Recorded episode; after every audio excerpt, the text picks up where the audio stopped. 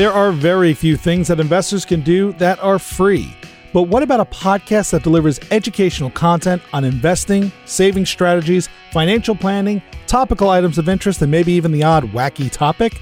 Welcome to Free Lunch. Hosted by Greg Kremitsky and Colin Andrews of the CM Group at CIBC Wood Gundy, Free Lunch will bring listeners the firm's vast knowledge and experience in dealing with uncertainty to help clients achieve their vision through a deep understanding of what is important to them that requires planning, money, and time. Learn more and subscribe today at markets work.com. Welcome back to the Free Lunch Podcast. Greg, last week we talked about different account types, if you recall. I do recall. Looking at the difference between transactional, fee based, discretionary accounts. We had a discussion around fiduciary and its role in each of those accounts or not. Right on. How advisor is spelt with OR versus ER one indicates one is a fiduciary and one indicates one is a salesperson. And what investors or layperson on the street would have the foggiest idea of which is which? Well, I mean, it is a bit of uh, blowing smoke. And look, we can sum it back to this we're licensed as portfolio managers, so we are fiduciaries, regardless of how people spell advisor. Exactly. And for us, I mean, you can legally be a fiduciary or you can behave as a fiduciary. And I think it's safe to say that at least for all the time we've worked together and from my career in this business, we've always behaved as fiduciaries, even though we legally weren't.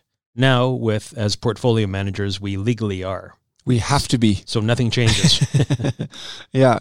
Well, and as part of that discussion on fiduciary is what got us going about our topic for today. Because as a fiduciary for many clients, we not only get asked, but we counsel people on things like proper planning. And usually we're talking about financial planning, but what also comes up is estate planning. And this is something that we're going to get into a little bit today because the importance of having an estate plan is significant. You'd never want to run into a situation where somebody's passed away without having a properly drafted will and estate plan. That's right. And as you say, we spend a lot of time talking about financial planning, of which estate planning is part. But a lot of the financial planning we do with people and retirement planning, which we spent several podcasts talking about, this is all dealing with kind of planning for what happens while we're alive. And estate planning is really geared to answer that question. And you know what that question is? I'm dead. Now what? I guess it doesn't matter because you're dead. Right? Exactly. But it does matter because you might have a goal of leaving a certain legacy behind, or you might have a goal of funding certain family commitments for next generations. And if you don't have those things properly outlined and planned and documented, it doesn't matter, right? No, that's absolutely right. So I think estate planning is something that we're going to start talking about today. And I think over the next couple of months, there will be probably a number of different podcasts where we deal with the various elements that make up the estate planning process. And today, I think we should just get started as to discussing what exactly is estate planning, why it's important, and, and where do you start? Well, let us know. Where do you start, Greg? Believe it or not, everybody has an estate, or nearly everybody has an estate, because your estate consists of everything you own. So that could be your car, your home, other real estate, bank accounts, investments, life insurance, furniture personal possessions. So you could have a large or modest group of assets, but everyone has an estate. And they also have something else in common, and that is that no one can take it with them when they die. Don't you find that everybody's mom or dad, the older generation, part of their estate was things that aren't important to us anymore? Things like the good china. Everybody had a set of good china that they would pass down from generation to generation. And I can tell you if somebody gave me some china, it's not leaving the garage. Yeah, no, that's true. And so a lot of possessions like that that are very meaningful to people, they often get passed down separately from the will just because, as you say, many of us these days don't cherish the same kind of things. But at the same time, they are part of the estate and they need to be dealt with. So when you die, and we say when that happens, and it's obviously it's a when and not an if, most people would probably want to control how those things are given to the people or organizations that they care about. And so, in order to make sure that your wishes are carried out from the grave, you need to provide instructions stating whom you want to receive something of yours, what you want them to receive, and when they're to receive it. Of course, this has to happen with ideally the least amount paid in taxes, legal fees, court costs, that kind of thing. So that's estate planning, making a plan in advance, naming the people or organizations you want to receive the things you own after you die, and taking steps now to make carrying out that plan as easy as possible later. But good estate planning involves a lot more, and there's other things that will be part of it.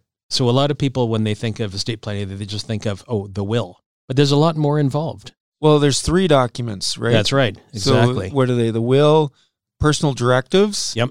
and enduring power of attorney. Exactly. So how do those come into play? So the power of attorney includes instructions for your care and financial affairs if you become incapacitated before you die. So some people will unfortunately incur some sort of disability or disease like Alzheimer's or something that makes them unable to handle their own financial affairs and somebody needs to be named to look after that for them. And that's very important. You want to make sure that there's some arrangements made for disability income insurance to replace your income if you can't work. So you need to plan for that time when you might not be able to work and provide income for your family. Well, nobody wants to plan for that event, but there's a reason why there is things like disability insurance and long-term care insurance, right? Exactly. If you're a business owner, you need to provide for the transfer of your business at your retirement, your disability or incapacity, or at your death. Obviously, if you have uh, minor children, you need to name a guardian for them. And the guardian might be responsible for their care and for their inheritance. Actually, let me go back to those two points. The business one, I've run into this a few times recently where let's say there's two people and they own a business and they're not married, they're just like two partners. And one passes away and they leave in their estate their half of the business to their spouse. But their spouse has no interest in running the business. All we're saying is here there has to be a plan to deal with bridging that gap. In regards to the kid one, I've run into this one even just this week where somebody called me and said one of their family members had passed away and they left a nephew without any parents. This nephew is in their early 20s and they're going to inherit a significant amount of money at age 24, 25 and they're worried about will they blow the money. So that's also got to be documented somehow in your estate plan. Yep, that's right. Other things uh, would be if you have family members with special needs or with disability or something like that, you want to be able to provide for them without maybe disqualifying them from some government benefits. And so there's some tax considerations there. And uh, you mentioned dealing with loved ones who might be irresponsible with money or they might need some creditor protection in the event of divorce or something like that. And also, you want to make sure that as much as possible, you can minimize taxes, minimize court costs, and unnecessary legal fees. That may include doing things like providing for trusts in the will and that kind of thing. So it starts with the will. Your will is where you're going to document all of these items, or most of them, also the personal directives and enduring power of attorney, right? But is the will just drafted once, Greg?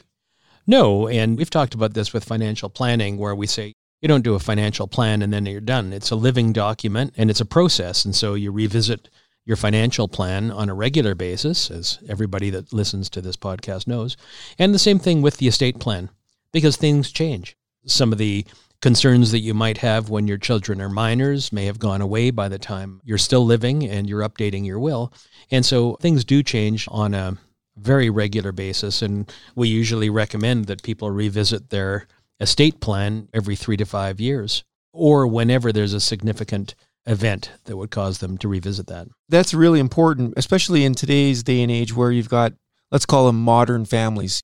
I'm part of a modern family. I've got stepbrothers and other brothers and just a broader family than the traditional definition. And within that comes its own challenges. If you've got multiple sets of parents, siblings that may or may not carry the same bloodline as you, but they're still your sibling. And there's maybe a premature death in the family, a remarriage outside of that original family. It's really important that the patriarch of the family really document how those assets are to be distributed. You have to really define it, right? Yeah. And estate planning isn't just for certain people. So it's not just for retirees. Obviously, as people get near retirement, then they tend to revisit everything. But it's not just for people in that age group. It's for people, whether they're younger or older, wealthier or less wealthy, because in the end, what you're really talking about is maintaining the control, being able to have your wishes being executed, even though you're not around to make it happen. So it really is critical for everyone. And, and some people's estate plan might be a lot simpler and others might be more complex, but it's still something that everybody should do. And one of the problems is that there are a whole lot of people that don't plan. Oh, I know one. The artist formerly known as Prince happened to die without a will, and it really caused a problem in his estate. Yeah, exactly. And that's an extreme example, but there, I think there's many people that don't have a will. And actually, a question we've had many times over the years is look, I haven't had time to update my will. I'm going on a trip.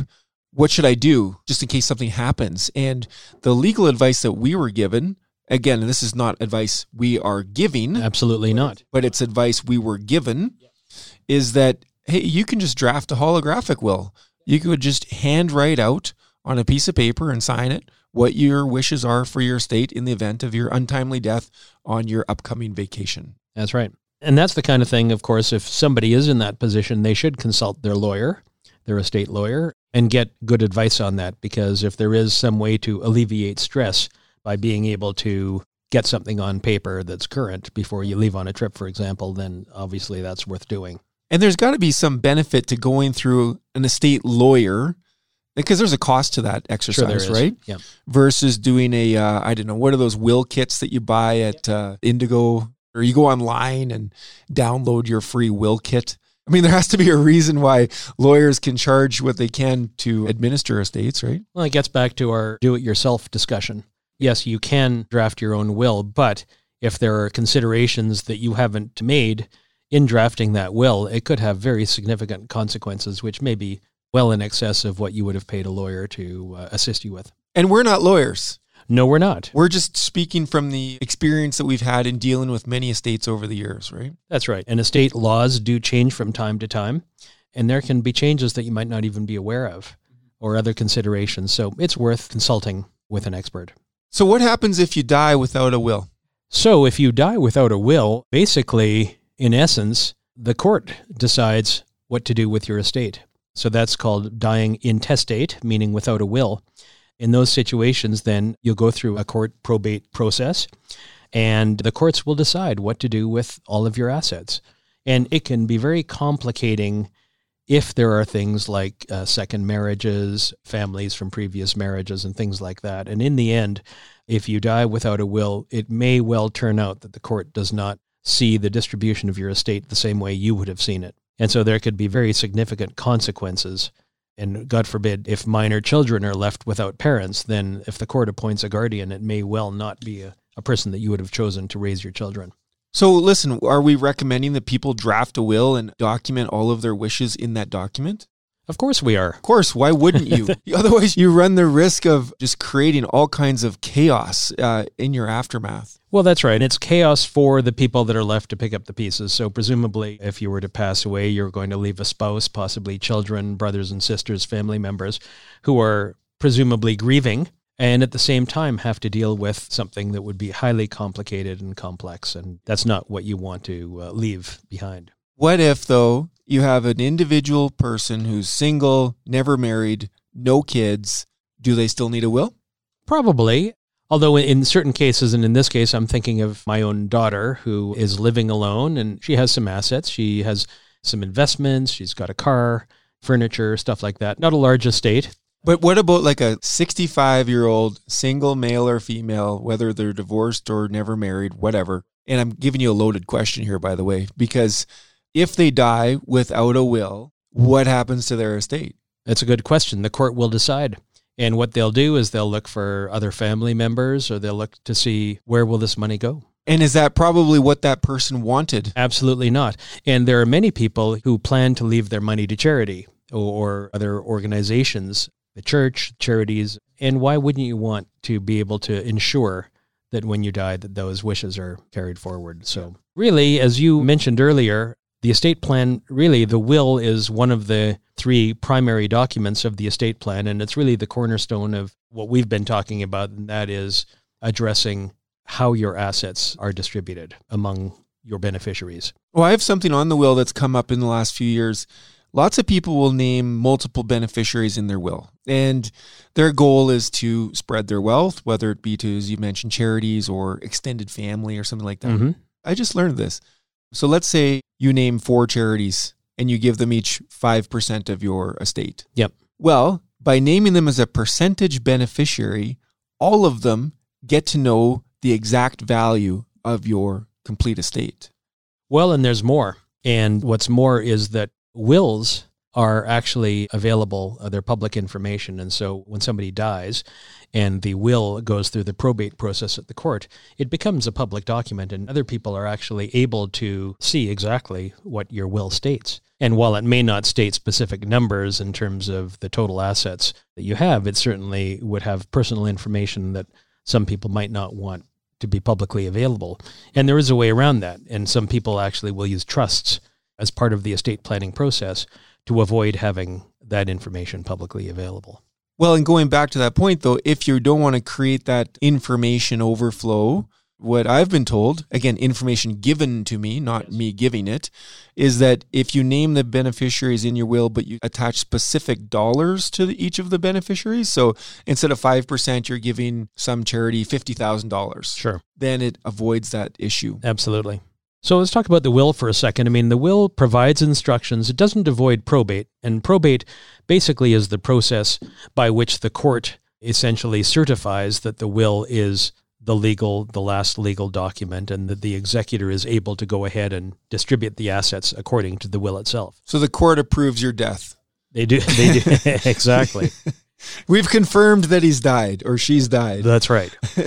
And so when you, we talk about the probate process, and again, it's a little bit different in each province, but the one thing that is important to know, and that is that there are fees associated with the probate process. And in some provinces, the fees are allocated as a percentage of the value of the estate.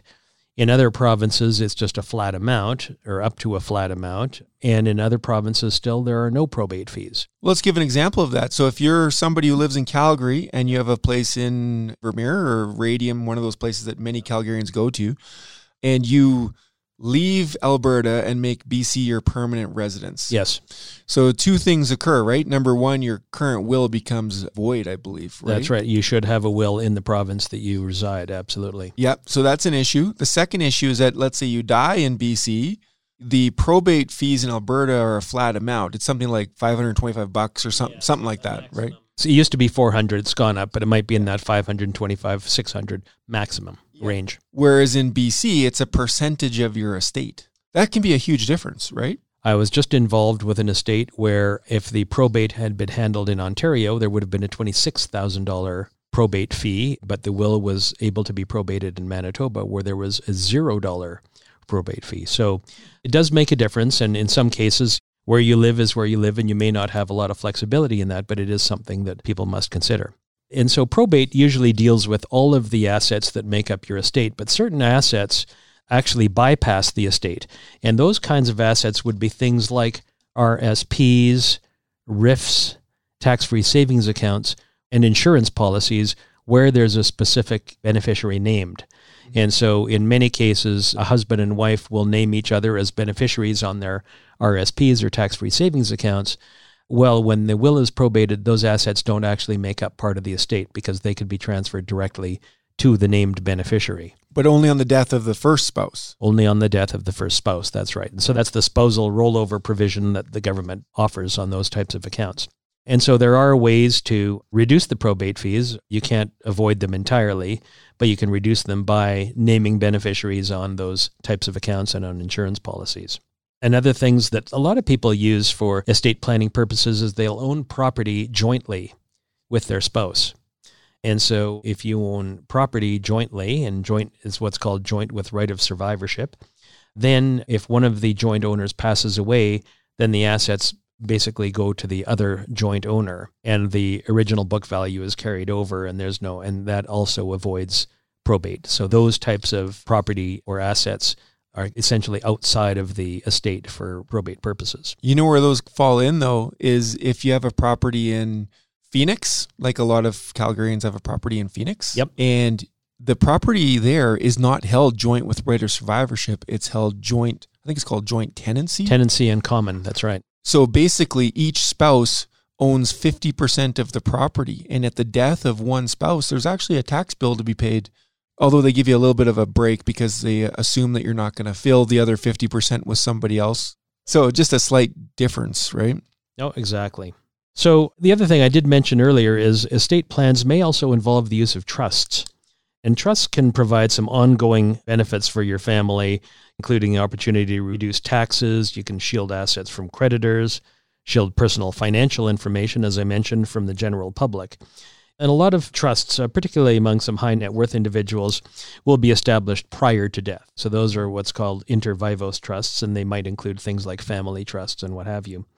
And those trusts, again, are it's an estate planning tool. And in many cases, some people might put all of their assets into a trust, and essentially they won't have any assets to pass along through the will on their death. And the trust obviously would survive the death of the donor or, or one of the uh, trustees but there's pros and cons to putting things into a trust, right? I mean, we'll probably spend an episode on that. I think we will because there are a lot of pros and cons. The pros can include the things I mentioned, like um, the opportunity to essentially split income. Beneficiaries receive income from the trust and lower tax rates and things like that. So there are some definitely some benefits there. And there are some negative things to do with trust. Those would be things like, well, obviously, there's costs involved. You need to uh, file annual returns. You need to, you know, have trustees and and uh, legal fees and things like that. So lots of opportunities and lots of minefields. And talking about trusts and dealing with trusts is something that you absolutely need professionals, accountants, and lawyers in establishing those trusts. I saw it a couple times. One recently where somebody had set up a spousal trust so the assets from their estate would bypass their spouse and be held in a trust. And then the spouse would receive income from the trust, but not the asset itself. I'm not sure why they set it up this way, but what ended up happening, Greg, is it actually really handcuffed the surviving spouse on what they could do. So, as an example, they had to get their driveway redone. In order to pay for the driveway, the spouse had to provide three estimates to the trust company, and the trust company decided which company to go with to repave the driveway. So that created a lot of hurdles. For sure. And again, that's why it's really important to have professional advice and to really understand the implications of the decisions you make in this whole process. And one last point on trusts trusts can also be established in the will. And so, in many cases, if there are beneficiaries who are minors or if assets are going to be transferred to younger children. There might either be a trust established until the children reach the age of majority, 18 or 19, or they might have certain requirements that a portion of the assets will be distributed at a certain age, like age 25, and the balance at age 30. They're called testamentary trusts because they're created in the will, and those are very common. So inter vivos is uh, is prior to death. That's right, and testamentary trusts are established in the will. All right. So let's talk about cost of doing this. Can you talk a little bit about that? I mean, it really varies. If you're talking about strictly doing a will, putting together a will and the three documents that we talked about the will, power of attorney, and personal directive I guess the costs realistically would be what in the one thousand to two thousand dollar range or less. I mean, we've worked with lawyers who have done that for in the three to four hundred dollar range. Yeah, those are like straightforward, plain vanilla estates, right? That's right. But I mean, you have to look at what services you need and uh, the complexity of the estate, and then find a law firm that will give you what you expect to get at a price that you think is reasonable. And back to our financial planning discussion, we talk about diagnosing before prescription. It's the same thing here, right? Because everybody's estate is different you might run into a situation where somebody may have ties to the US that they may or may not have been aware of. And that can create issues of its own. So, where am I going with that is just to say, like, look, yeah, you can go do that will kit from wherever, Staples. It doesn't necessarily mean that it's right for your situation. And you're suggesting that probably better to get some advice before. I think of it the same way, you know, if people are used to using an accountant when they're filing their taxes every year in most cases, I think you get what you pay for, eh, you know, from the standpoint that you're paying people for their expertise, for their ability to offer sound advice that will help mm-hmm. you achieve whatever goal you're trying to achieve. And in the case of an estate lawyer, you want to know that they understand your situation and they make sure that the documents are drafted the way you intend them. And those legal costs can be tax deductible, right? I believe so. Yeah, I think they can. Just the same as like professional investment costs or accounting fees. These are professional expenses that you can claim.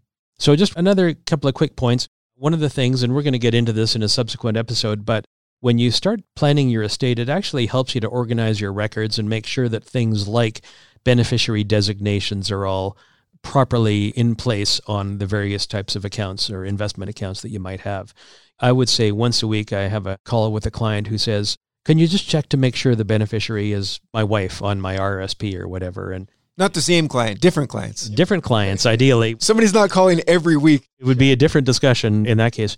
But so it's a good opportunity to make sure that the beneficiary designations are current, they're not out of date. Things could have happened. And just as I mentioned, when we're talking about revisiting the estate plan on a regular basis, it's a good opportunity to go through, make sure that all of the titles and the beneficiary designations, everything is current and correct the best time to plan for the estate is definitely now. If you haven't started, now's the right time to do it. And again, revisit it uh, on a regular basis because, of course, unfortunately, nobody likes to think about their own mortality and what could happen, but accidents happen, people fall ill, and there's no sense delaying starting. And the best benefit of having done this is that you have peace of mind. And that's the whole idea when you can leave on your trip and know that if, God forbid, anything were to happen, that your family is taken care of. So that's it for part one of estate planning. On further episodes, we're going to get into things like well, when you're drafting the will, you've got to remember and keep track of every single thing you own. We have discussions with clients. Uh, so, what do you have? Well, I've got an RSP and an investment account. And then you talk a little bit later and say, oh, yeah, no, no, we've been saving. We've got a bunch of money in the US that we're looking to buy a condo. Oh, yeah. And I did I mention, yeah, we've got a condo for my daughter. And things like that. So they come up and people don't think about them. So it's important to do a complete inventory. And we'll talk about that on a, a later episode. Right on. So, yeah, we will do a couple episodes on estate planning. But next week, Greg, we have a guest joining us. We have Sarah Newcomb from Morningstar. And Sarah is an author and behavioral finance expert, guru. And I'm looking forward to that discussion because I think this actually rolls into that quite nicely. That'll be fun. I'm looking forward to that as well. All right. Till next time. Thank you for listening to the Free Lunch Podcast hosted by the CM Group at CIBC Wood Gundy. To subscribe to this podcast to get more realistic insight on investing or to connect with one of our talented partners, please head on over to markets work.com. We'll see you next time on the Free Lunch Podcast. The CIBC logo and CIBC Private Wealth Management are registered trademarks of CIBC. If you are currently a CIBC Wood Gundy client, please contact your investment advisor. CIBC Private Wealth Management consists of services provided by CIBC and certain of its subsidiaries, including CIBC Wood Gundy, a division of CIBC World Markets Inc. CIBC Private Wealth Management is a registered trademark of CIBC used under license. Wood Gundy is a registered trademark of CIBC World Markets Inc. Colin Andrews and Greg Kreminsky are investment advisors with CIBC Wood Gundy. This information, including any opinion, is based on various sources believed to be reliable, but its accuracy cannot be guaranteed and is subject to change. CIBC and CIBC World Markets Inc., their affiliates, directors, officers, and employees may buy, sell, or hold a position in securities of a company mentioned herein, its affiliates or subsidiaries, and may also perform financial advisory services, investment banking, or other services for, or have lending or other credit relationships with the same.